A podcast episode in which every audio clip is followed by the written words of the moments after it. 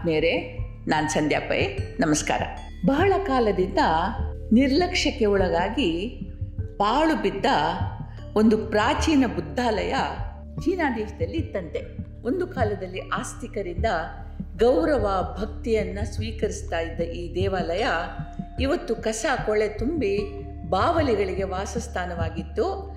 ಇದನ್ನು ನೋಡಿ ಚಕ್ರವರ್ತಿಗೆ ಇದರ ಜೀರ್ಣೋದ್ಧಾರ ಮಾಡಬೇಕು ಅಂತ ಅನ್ನಿಸ್ತು. ದೇಶಾದ್ಯಂತ ಪರಿಣಿತರಿಗಾಗಿ ಕರೆ ಕಳಿಸಿದ ಚಕ್ರವರ್ತಿ ಬಹಳ ಬುದ್ಧಿವಂತ. ಯಾಕೆಂದರೆ ಈ ದೇಶದ ಭವಿಷ್ಯ, ದೇಶದ ಕಿರಿಯರ ಬದುಕು, ದೇಶದ ಪ್ರಾಚೀನರ ಜ್ಞಾನದ ಮೇಲೆ ಮಾತ್ರ ಸುಭದ್ರವಾಗಲಿಕ್ಕೆ ಸಾಧ್ಯ ಅಂತ ಅವನಿಗೆ ಗೊತ್ತಿತ್ತು. ಸರಿ, ಇವನ ಕರೆಗೆ ಕೋಗೊಟ್ಟು ದೇಶ ವಿದೇಶಗಳಿಂದ ಶಿಲ್ಪಿಗಳು, ತಂತ್ರಜ್ಞರು, ಕಲಾವಿದರು ಬಂದರು. ಇವರಲ್ಲಿ ಪರಿಣಿತರನ್ನು ಆರಿಸಿ ತೆಗೆಯೋದೇ ಒಂದು ಹರಸಾಹಸ ಆಯಿತು. ಕಡೆಗೂ ಮಂತ್ರಿಮಂಡಲ ತಿಳಿದವರೊಂದಿಗೆ ಸೇರಿಕೊಂಡು ಕೆಲವೇ ಕೆಲವು ಅರ್ಹರನ್ನ ಆರಿಸಿ ಚಕ್ರವರ್ತಿಯ ಮುಂದೆ ನಿಲ್ಲಿಸಿದ್ರು. ಇದರಲ್ಲೂ ಎರಡು ಗುಂಪಿತ್ತು. ಮೊದಲನೇದು ಮಹಾಪರಿಣಿತರು ಎನ್ನಲಾಗಬಹುದಾದವ್ರದ್ದು.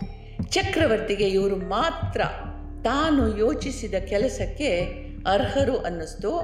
ಅವರು ಉತ್ಸಾಹದಿಂದ, ಮಹಾಸ್ವಾಮಿ, ಹಲವಾರು ವರ್ಷಗಳಿಂದ ಇಂಥ ದೇವಸ್ಥಾನಗಳನ್ನು ನಾವು ಜೀರ್ಣೋದ್ಧಾರ ಮಾಡಿದ್ದೀವಿ. ನಮ್ಮ ಸೇವೆಯನ್ನು ಒಪ್ಪಿಕೊಂಡು ನಮಗೊಂದು ಅವಕಾಶ ಕೊಟ್ಟರೆ ಜಗತ್ತೇ ಬೆರಗಾಗುವಂಥ ಅದ್ಭುತ ಸೃಷ್ಟಿಸ್ತೀವಿ ಅಂತಂದರು. ಎರಡನೇ ತಂಡ ಸನ್ಯಾಸಿಗಳದ್ದು. ಕಾವ್ಯ ವಸ್ತ್ರದಲ್ಲಿದ್ದ ಅವರ ಕಣ್ಣುಗಳಲ್ಲಿ ಒಂದು ರೀತಿಯ ವಿಚಿತ್ರ ಹೊಳಪಿತ್ತು. ಒಂದು ಮೂಲೆಯಲ್ಲಿ ಕೈ ಕಟ್ಕೊಂಡು ಸುಮ್ಮನೆ ನಿಂತಿದ್ರು. ಚಕ್ರವರ್ತಿ ಅವರನ್ನು ಕುರಿತು, ನೀವೇನು ಹೇಳ್ತೀರಿ? ಅಂತಂದ. ಅವರಂದರು, ರಾಜ ಈ ದೇವಾಲಯ ನಮ್ಮ ಸ್ವಾಮಿಯ ಅರಮನೆ. ಇಲ್ಲಿ ಎಲ್ಲಕ್ಕಿಂತ ಮಿಗಿಲಾಗಿ ಅವನ ಸಾನ್ನಿಧ್ಯ ಮರಳಬೇಕು. ಇದು ನಮ್ಮಿಂದ ಸಾಧ್ಯ ಆಗ್ಬೋದು ಅನ್ನೋದು ನಮ್ಮ ನಂಬಿಕೆ. ಸಂಪೂರ್ಣ ಶರಣಾಗತಿಯಿಂದ, ಭಕ್ತಿಯಿಂದ, ಪ್ರೇಮದಿಂದ ಕೆಲಸ ಮಾಡ್ತೀವಿ. ನಮಗೆ ಒಂದು ಅವಕಾಶ ಕೊಡಿ ಅಂತಂದರು. ಚಕ್ರವರ್ತಿಗೆ ಇವರ ಮಾತುಗಳಲ್ಲಿದ್ದ ದೃಢತೆ ಭಕ್ತಿಗಳು ಮೆಚ್ಚುಗೆಯಾದವು. ಈಗ ಒಂದು ಸಂದಿಗ್ಧ ಎದುರಾಯಿತು. ಎರಡೂ ಬಣಗಳು ಶ್ರೇಷ್ಠವೇ ಅಂತಾದರೆ ಯಾರನ್ನು ಆಯ್ಕೆ ಮಾಡೋದು?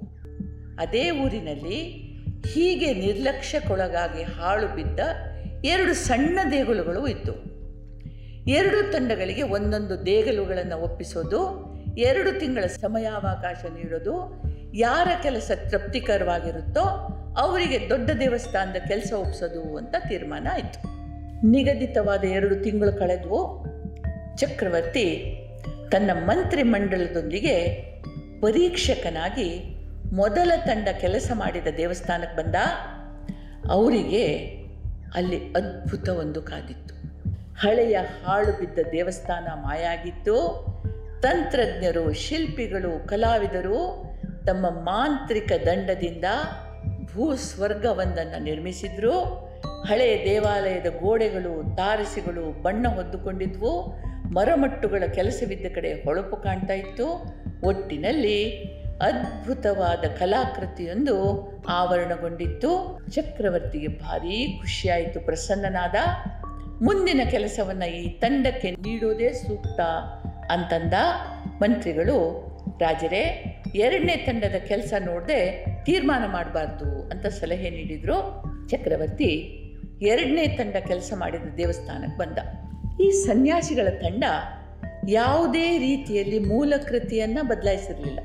ಬಲು ಶಿಸ್ತಿನಿಂದ ದೇಗುಲದ ಮೂಲೆ ಮೂಲೆಯನ್ನು ಗುಡಿಸಿ ತೊಳೆದು ಶುಭ್ರಗೊಳಿಸಿದ್ರು. ಶತಮಾನಗಳ ಹಿಂದೆ ಕಲಾವಿದರು ಬಿಡಿಸಿದ್ದ ಅಮೂಲ್ಯ ಕಲಾಕೃತಿಗಳನ್ನು ಪುನರುಜ್ಜೀವನಗೊಳಿಸಿದ್ರು, ಮೈ ತುಂಬಿ ಕಾಣುವ ಹಾಗೆ ಮಾಡಿದ್ರು, ಮುಚ್ಚಿ ಹೋದ ಕಿಟಕಿ ಬಾಗಲುಗಳ ಕೀಲುಗಳಿಗೆ ಎಣ್ಣೆ ಬಿಟ್ಟು ಅವುಗಳನ್ನು ವಿಶಾಲವಾಗಿ ತೆರೆದು ಗಾಳಿ ಬೆಳಕು ಒಳಗೆ ಬರೋ ಹಾಗೆ ಮಾಡಿದ್ರು.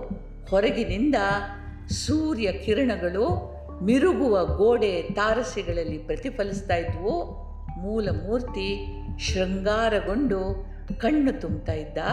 ಇಲ್ಲಿ ವೈಭವ ಸಿರಿ ಇರಲಿಲ್ಲ. ಬದಲಿಗೆ ಭಕ್ತಿ ಜೀವಂತಿಗೆ ತುಂಬಿತ್ತು. ರಾಜನ ಹೃದಯದಲ್ಲಿ ಭಕ್ತಿ ತುಂಬಿ ಕಣ್ಣುಗಳಿಂದ ಹೊರಹರಿತು ಏಕೆಂದರೆ ಇಲ್ಲಿ ಹಳೆಯ ಸಂಸ್ಕೃತಿ ಹೊಸ ಮೆರಗು ಪಡೆದಿತ್ತು. ಹೊಸ ರೂಪವನ್ನಲ್ಲ. ಆತ್ಮೀಯರೇ, ಭಾರತದ ಪ್ರಾಚೀನ ಸುಂ ಸಂಸ್ಕೃತಿ ಇಂದು ಸಂದಿಗ್ಧದಲ್ಲಿದೆ. ಭೋಗ ಜೀವನ ಬದುಕಂತ ಭ್ರಮಿಸ್ತಾ ಬದಲಾವಣೆ ಬಂದಿದೆ, ಹಳೆದೆಲ್ಲ ಅಪ್ರಯೋಜಕ, ಅನಗತ್ಯ ಎಂಬ ಚಿಂತನೆ ಎಳೆಯರಲ್ಲಿ ಬಿತ್ತಿದ್ದೇವೆ, ಅದು ಬೆಳೀತಾ ಇದೆ.